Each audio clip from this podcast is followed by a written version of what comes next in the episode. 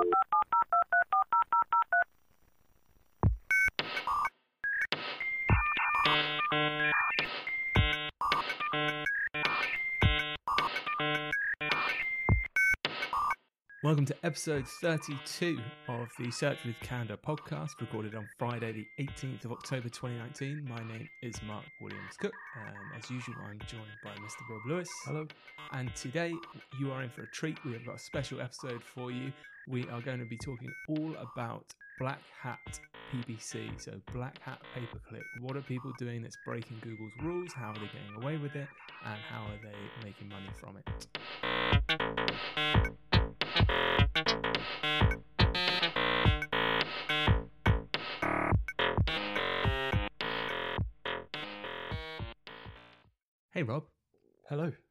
Really excited about this episode because I haven't I've I've only scanned over Rob's notes to get the headlines about what he's going to be talking about.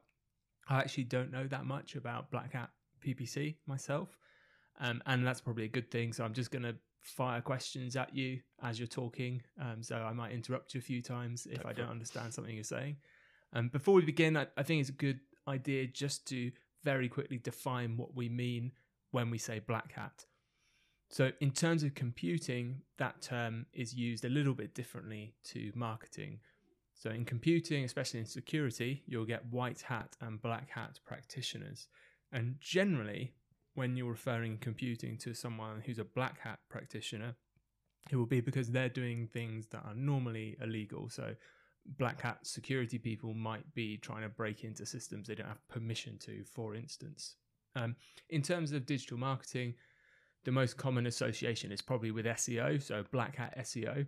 And the specific definition here of black hat SEO, for me at least, and for the context we'll be talking in, is black hat SEO refers to SEO that just is against the search engines, or in this case, against Google's terms and conditions, their guidelines, which means it's not necessarily um, anything illegal you're doing.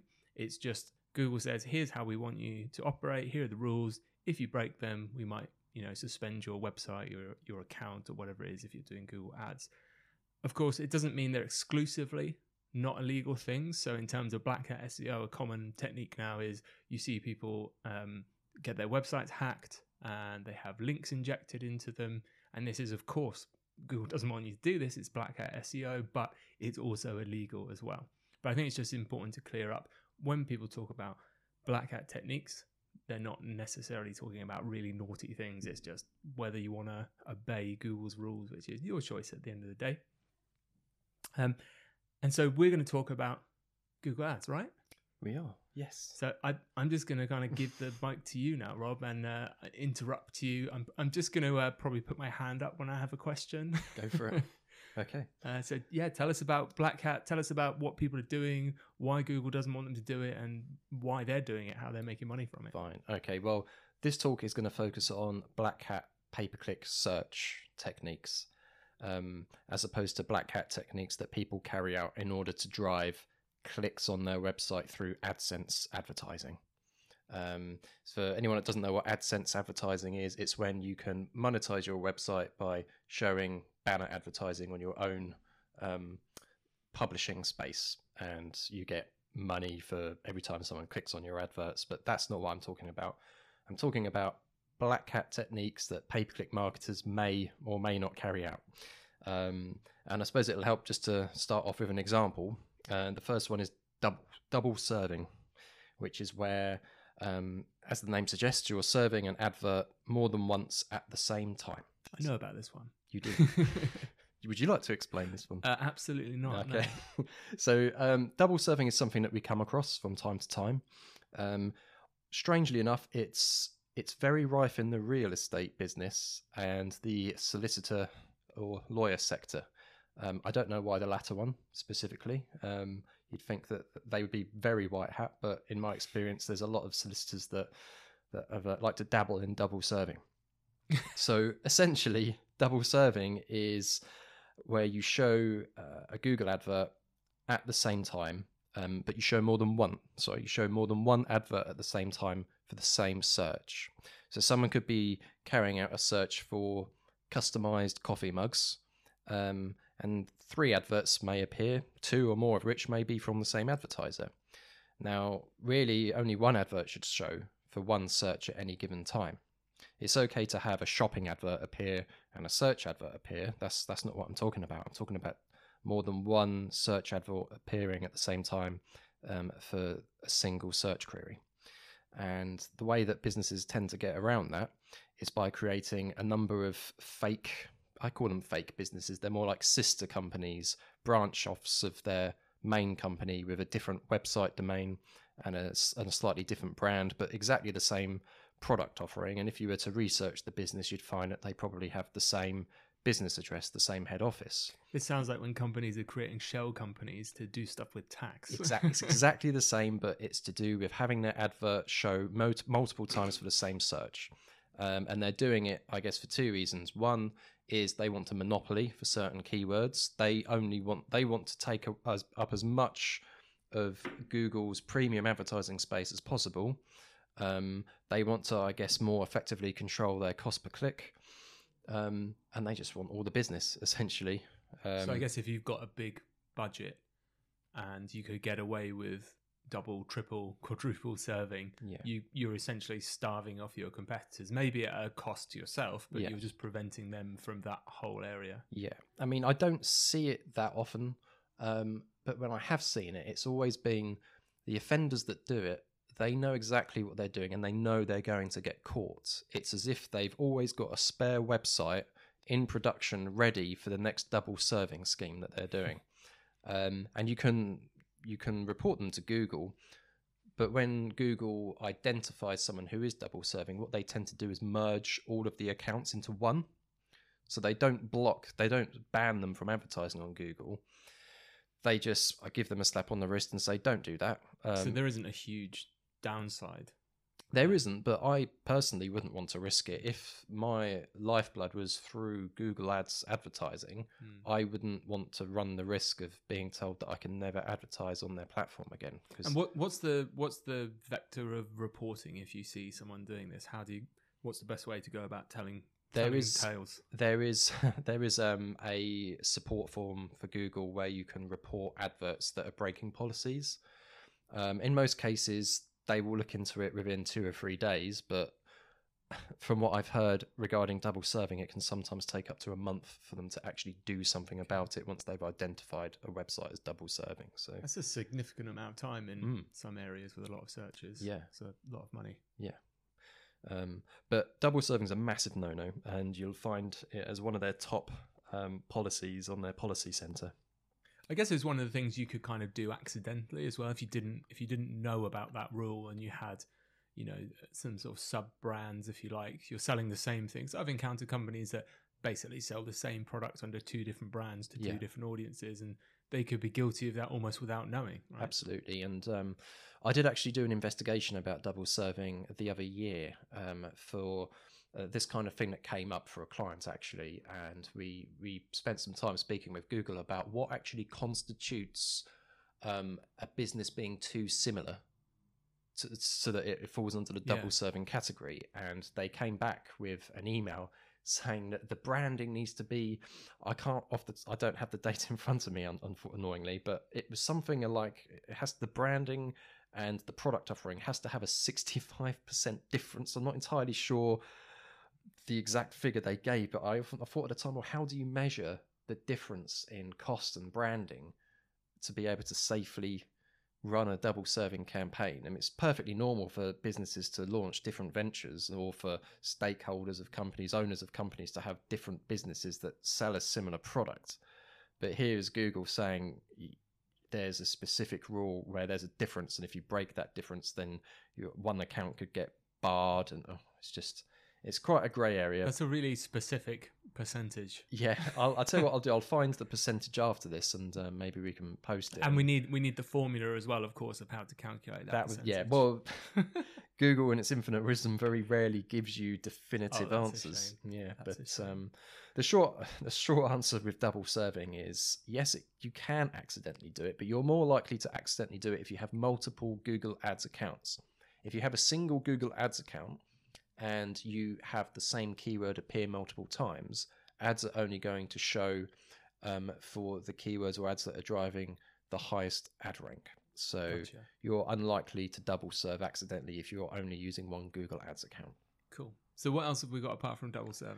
Uh, stealing other people's trademarks and using them in your ad copy. Um, so, if anyone's listening and they've had this problem, you'll know exactly what I'm talking about. It's when a competitor isn't just bidding on your brand name as a keyword, which is allowed, and Google Ads allow that.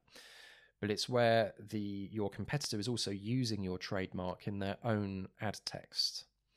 And in the cases that I've dealt with, when I've had to appeal these things, I've always tried to contact the agency or the advertiser directly before I go through Google.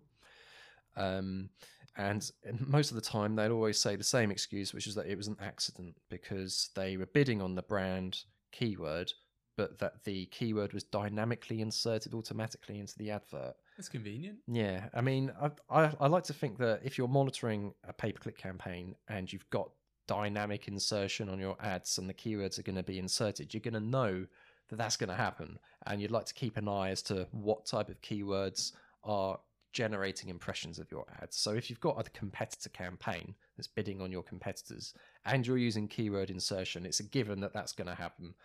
Um, in in my experience, most advertisers, the moment you say you're in breach of our trademark, you don't have permission to use it, please remove it. The advertiser um, is generally pretty quick to do something about that. Yeah, because there is actual laws around that kind of stuff. Yeah, but it's but but I've also seen cases where people, you see, is that black hat? I'd say maybe what I've just explained is grey hat, but Isn't grey hat just black hat you can get away with? possibly yes. but um, That's this is my where SEO definition well, at least. on on the subject of trademark, um, using someone else's trademark without permission. I'd say it gets into black hat territory where people are brazenly using your trademark, but they're trying to change the context of its usage. Okay. So I'm gonna try. I'm gonna give a really bad made up example here. I can't wait for this. Um, imagine if you were bidding on the, the term Amazon because you were a bit like, obviously not as big as Amazon, but you're trying to set up a store that's like Amazon. You couldn't get away with saying in your ad text, don't shop at Amazon, shop here. They wouldn't like that. So an advertiser may try getting away with something like shopping that's so hot it's hotter than the Amazon. and then bid on the brand name Amazon. You know, that's a terrible example, but that's the I've, I've that's what people do. so I've I guess seen it. I guess including the um including that trademark in the ad text is going to do a few things. It's it's probably going to improve click through rate just Yeah. because people have typed that word and then they see that word and they're not going to spend ages reading it. They Yes. might just click. And I guess it has a small impact on the kind of quality score because you're Yeah. matching the ad to the keyword, right? So that means that you're paying less per click if you can get away with that. Competitor brand bidding typically generates um, lower quality scores because the brand name often, not always, but often doesn't have anything to do with the product that, on which you want to, to bid on. Um, so it often makes sense to put the competitor's brand name in the ad text, but of course you're not allowed to do that because you don't have permission to use that trademark. Um, but as with um, the double serving, if you see a competitor doing that um, and you're not having any luck speaking to them directly, you can always um, submit a complaint through to Google. Um, they will ask you in this particular case um, to provide details of the copyright owner, show proof that you are the copyright owner, and it can be a bit of a long winded process. And I'm not going to lie, it can sometimes be a bit frustrating um, when other um, competitors are using your brand name and they're not allowed to. But um, Google have to abide by EU regulations and other laws. So um, Takes a while ultimately, if some sorted, if yeah. someone's infringing on your copyright, Google, um, and you can prove that they are, then Google have to stop the advertiser from bidding on it. there's a whole other and highly contested subject around brand bidding and whether it's worth being on your own brand and Hmm. brands bidding on other brands because I saw there was quite a a, a viral tweet uh, from the people at Basecamp who Hmm. were bemoaning the fact they had to bid on their own brand name to protect it because their competitors were and there's a big dis- sort of discussion around that and whether you know some people don't realize their ads so you have to bid and then the whole case of when you start bidding on your own brand name it forces prices up Hmm. for other people, kind of so it doesn't make it as worthwhile. But anyway, let's not get sidetracked Okay. on that. So uh, we've done double serving, we've done trademark stuff.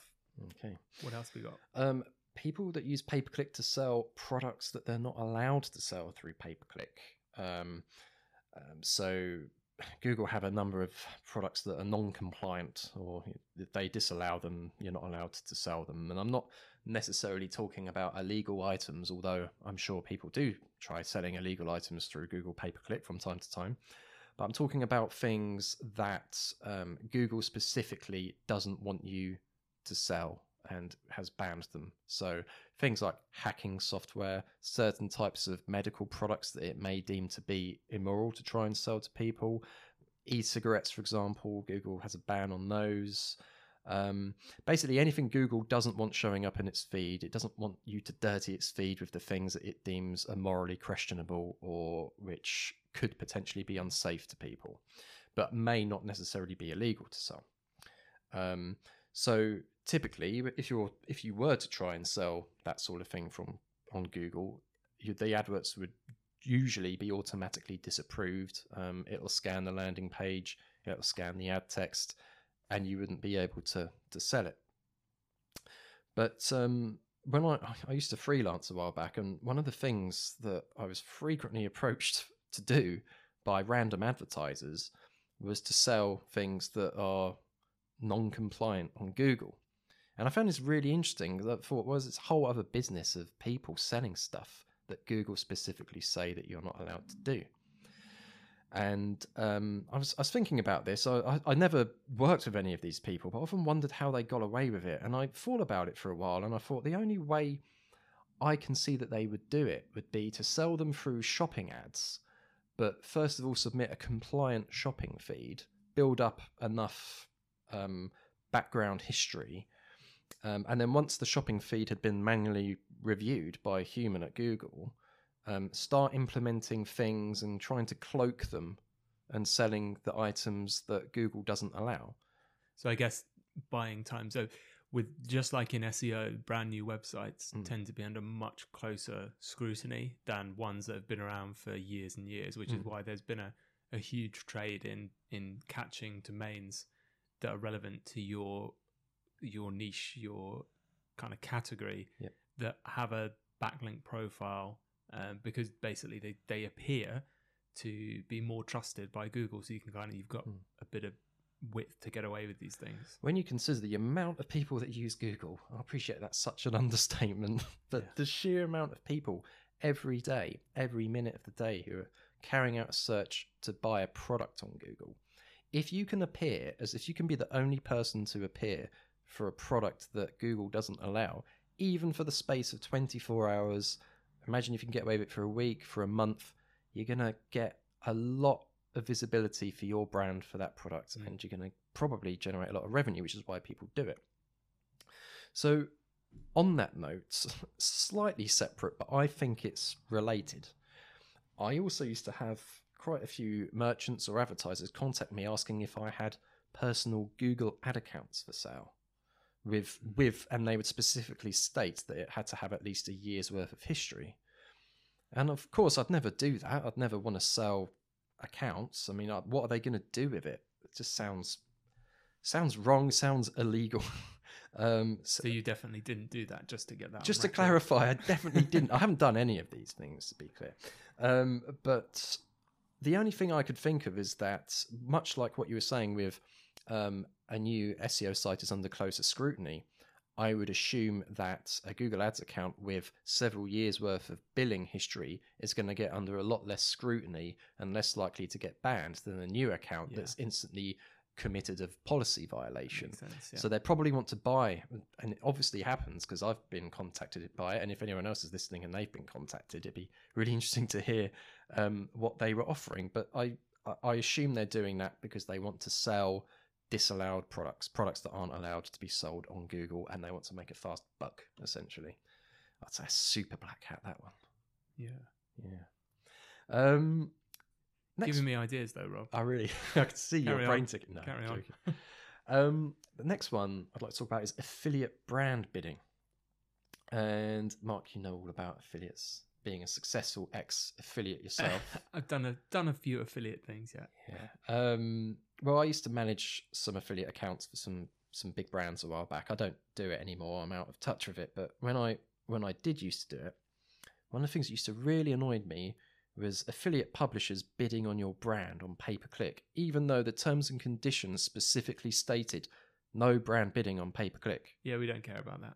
Yeah, clearly not.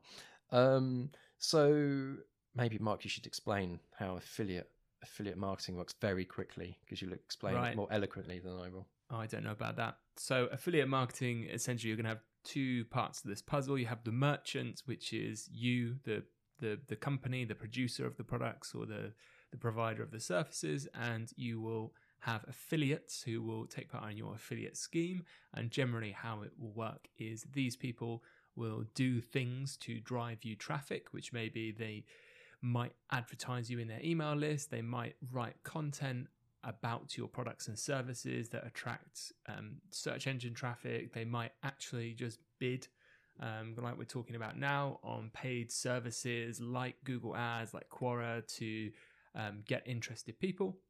And basically, they will click links to your website, and if they go ahead and purchase the product or service within a predefined time frame, usually the merchant, although there are some what I'd call black hat merchants out there, usually the merchant will pay the affiliate a commission for that sale. Is that good enough for you? That was perfect. Yeah, Thank thanks. Um, so one of the problems I used to have was affiliates, publishers consistently breaking the terms and conditions, and most of the time you'll pick it up and you'll just decline their commission. You'll go nope, and then you can, as as the advertiser, you, you can either give them a warning and tell them not to do it again, or you can ban them from the program because they're consistently in breach of the terms of service. Um, what I found for, and, and this happened as well with some pretty big publishers that I'd sometimes work with, is that I used to get really cheeky with the brand bidding. And what they would do is they would exclude, they would do their research, they'd find out who the marketing agency was or whereabouts the actual advertiser was based. And they would exclude their pay per click brand ads from showing in those locations. And so back then, what I used to do was often I'd, I'd change my Google location settings to say that I was somewhere else. Like rather than being based in Norwich, I'd say that I was in Nuneaton, for example. And I'd do a search for the brand, and I'd see that the the offending pay per click brand advert appear. So, and this is when I was quite a new affiliate manager, and I'd, I'd see it happen time and time again. So, it prompted me to to to spend more time in analytics looking at dubious traffic um, from affiliates that have an incredibly high conversion rate that goes straight to the homepage. Um, so if, if anyone is having an affiliate campaign managed or you're managing it yourself, do have a look at really high converting affiliates that consistently send people to the homepage that have a conversion rate that's equal, if not slightly different, to your typical brand conversion rate, because the likelihood is they're just sending brand traffic to your site and borrowing brand traffic that you would have got anyway. That's my. I don't know what Mark's uh, ex affiliate opinion is on that one. well, you have to make a living. Okay, fair enough. Uh, speaking of affiliates, I did have a thought the other day um, about the pay for conversions model on Google Ads. We were having this discussion, weren't we? Yes, this was a very interesting discussion. Um, and how it could potentially be used to generate lots of free traffic. So, just to very quickly explain, if you generate over 100 conversions a month in Google Ads, then you may be eligible to, um, rather than use pay per click um, bidding or pay per impression bidding for display campaigns, you can use pay for conversions, where you only pay if a conversion has been generated. So, a while back, I thought, well, why don't you just create a conversion goal that fires really easily, like an engagement goal for like when someone spends 20 seconds on the website, it fires a goal. Within a day or so, you're going to have, or probably sooner than a day, you're going to have at least 100 conversions, and then you're going to be eligible for pay for conversions.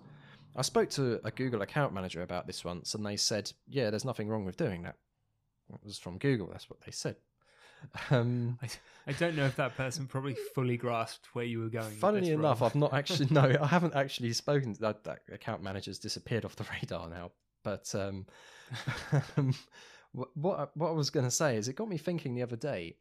If I were an affiliate, I would definitely use the pay for conversions model on display advertising. I would create a goal that generates and fires really easily. And then once I'm eligible for pay for conversions, I just set up a new display campaign, set it to pay for conversions on my standard sales or goal. I'd get thousands and thousands of free clicks, and then every time someone clicked, I'd drop my affiliate link through to the uh, to the merchant's website, and then I'd, I'd imagine that would be a really cheap way to get potentially thousands of impressions and clicks at a low to zero cost. So that we're absolutely not condoning. no, But it's, I an, just it was it's an interesting thought. I wonder if anyone's done it. I'm absolutely They sh- sure someone's done that. Yeah, I mean that's that's pretty black hat. If not, I'm sure someone will now. That's one of those ones where it's probably in breach of Google's terms of service. In fact, I'd say it probably definitely is, but at the same time, there's not a Probably, definitely. Prob- there's not a, probably not a specific policy talking about misuse of the pay for conversions model. If there is, I've not seen it. I just thought it was an interesting one to throw out there for discussion. Merchants beware. Mm. Uh, just a, a quick one on Black Hat stuff. Um, creepy personalized advertising. I love a creepy personalized ad. Really, I've been getting one Yeah. lately. I don't know if you've been getting it too. There, there's a there's a new uh, feedback thing I saw a screenshot of on Facebook uh, for why did you hide this ad, and it gives you some options like Mm. you know I wasn't interested, in seen it too many times, and one of the options is it knows too much. No, Is too one of the options, the feedback options now for Facebook ads. Well, I wasn't too happy the other day when I got served a Google display advert and it said, um, We miss you, Candour Agency. So, which obviously the company for whom I work, it knew where I worked and it actually said, We miss you, Candour Agency. I won't say who that advertiser is, a pretty big advertiser. And I thought, well, that's that's definitely in breach of Google's terms of service. I don't know whether the company knows that they are or not, but I'm waiting for the advert to be shown to me again so I can take a screenshot and then have a discussion with their marketing manager. I just thought it'd be interesting. Got- Nobody likes a grass. well, I'm just one of those people. I like to write complaint letters. Um, I just thought, you know, you- uh, it's it's against uh, Google's terms of service to create personalized ads that give away personal information or that infer um, personal traits or certain traits about the user, and that definitely bre- breached that because it said where I worked. That's kind of interesting because you're allowed to target the ads based on these things, right? Yes. but there's a policy that you're basically not allowed to make the end user aware that that's how you're targeting. Hmm. Yeah. I mean, those ads probably, uh, if uh, maybe I haven't seen them for the last few days because they've been flagged and they've been banned by Google. But I imagine they've got pretty high click through rates, you know, these personalized ads. But again, they're breaking Google's terms of service. Well, I think Facebook did something um, similar where you could essentially, when you could import the email addresses, they had a really tiny amount. I think when it first launched, you could target by a list of email addresses, and at the very start, you could just use one. Yeah. So if you got hold of one person's email address, you could do like a personalized job advert Yeah. just to them, Hmm. which obviously is in- incredibly To, fa- to Facebook's credit, they've recently started, I think ever since the Cambridge Analytica scandal, they've really tightened up um, the type of targeting and the type of messaging you can do. Yeah. Um, I know um, in the medical sector, for example, um, people used to use Facebook to target the um, um, potential patients um, for you know, various medical products and services because it's a lot easier to do so on Facebook. And I know Facebook have been um, tightening that side of things up. So um, I think they're I think you can see where they get the data from now on ads, can't you? So Yeah. you can see how you were targeted as well. Yeah, and I know they've been advertising on TV as well recently. I don't know if you've seen the new Facebook adverts about how you can secure your identity online and, and control your privacy settings. So they're making a lot of changes there. Um, I guess I've gone on a bit of a tangent there, but um, when it comes enjoyed to pers- when it comes to personalized banner advertising um, that includes your name or your place of work, it's definitely against Google's terms of service. Um, I'd need to speak to a um, GDPR lawyer to have more yeah, we don't information want about. let's, no, Nobody wants us to talk about GDPR. no, definitely That's not. boring. No. um, let's move on to the next one. We're near the end. Um, downright fraud, just being fraudulent. Um, uh, so using Google Ads or Bing Ads, you know, there are other search engines you can use. Um, using um, pay per click activity specifically to trick users, whether it's to steal their data, maybe their bank card details, anything. And uh, I, I see this very rarely nowadays. I can't actually remember the last time I saw a potentially fraudulent ad on Google search results, although I did see one on Bing a while back, but never mind. Um, so Google's pretty much on the ball with this type of thing. So just just to give a couple of examples, I know a few years back in Google, I noticed a spate of ads where I was looking for a customer service number for my bank, and I would type in specifically customer service number for my bank, and a pay-per-click advert would appear saying, "Click here for the phone number for your bank," and I'd click on the ad, and it would have a list of numbers, and I'd think these numbers don't look right to me. Some of them look quite expensive to call. They begin with 09 and and and and I just thought that's just why did that ad get allowed? So these are basically premium rate numbers. So people were assuming they could, if enough people called, they could make more money from them not realizing they're dialing premium rate numbers Mm. than they were spending on the ad clicks. But if that type of advert could have got through a few years back, then presumably another type of advert could come through where, even worse, you call up, someone in a call center answers and asks your account number, asks your password, asks your ID. That's definitely the case. So specifically, I saw a chap called Rob Kerry. Uh, used to, I think he found one of the founders of Ayima agency.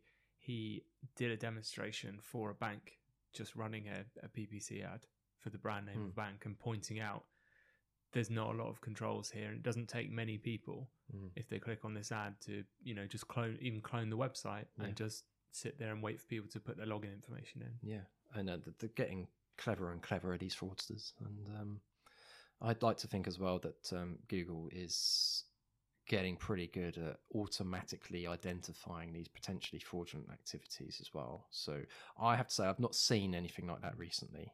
Um, I don't know. It's kind of critical for their Yeah, Google Ads business, definitely. it? So, yeah. Um, so um, yeah, keep an eye out on that. If you if you go if you type in um if you do a Google search for your bank's customer service number and an advert appears that isn't being directed to your bank, then just be careful. Um, It doesn't just again going off on a tangent. Mm. You get this security advice of you should never um, click on links in emails from Mm. stuff like your bank. And obviously, if we're saying you, there are cases you need to be careful from search as well. yeah, It just circles around to this. You need to type in the URL, but then we've got browsers that are hiding or hiding parts of Mm. URLs now. So yeah. it's still pretty difficult. I mean, we're not we're not trying to instill fear, obviously. As I say, Just I don't see this very often. you just need to so keep your wits about you, don't you? Um, okay, well, just to finish off everything I've been speaking about, um, Google actually has a, a policy um, that it doesn't like you breaking, and it takes it very seriously. And the policy is called circumventing rules. And um, sounds like a very general policy. yeah, it's like you're not allowed to do anything designed to cloak activities that are not allowed in Google's terms of service. So that may include doing things like um, blocking certain types of Google bots from arriving on your website, um, cloaking the content in certain ways. I, you know, Mark, probably more Yeah. technical.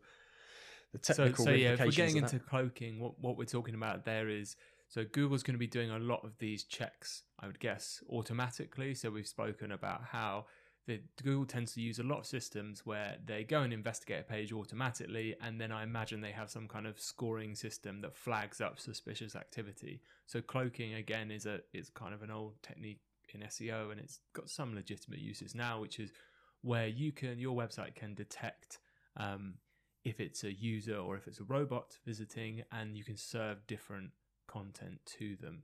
Um, so that maybe can be used to when you've got a Google Ads bot checking out the content of your site, you're showing them one thing and then potentially showing users another thing, yeah, that land on your Yeah. site. So you're tricking uh, what Google can see in order to um, show what you want the users to see. Um, that's obviously a big no-no, and that would fall under circumventing rules. Um, other things as well, like creating scripts designed specifically to allow you to do things that Google won't let you do in the interface that it definitely doesn't want you to do. So if Google thinks that you're circumventing its system in order to break its rules, then that's that's a definite policy violation, and you're likely to get your account suspended. Um, so um, I, I, I thought I'd end on that note just because um, it kind of It's a bit of a catch-all, isn't it? It is, yeah. Yeah. Um, don't do anything naughty is what is is the too, Great- too great- long didn't read. Great general life advice. Don't Yeah. do anything naughty. Or don't do anything naughty if you're going to get caught. Yeah, Thank you so much, Rob. you're welcome. That was really, really interesting. Um, we've gone on, we're over half an hour. We'd like to try and keep these podcasts short.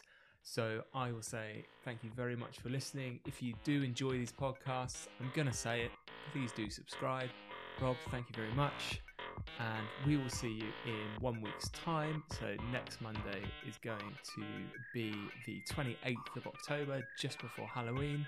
And we will likely have a regular episode for you with our search news and what's been changing to try and make your lives a bit easier. Hope you all have a great week.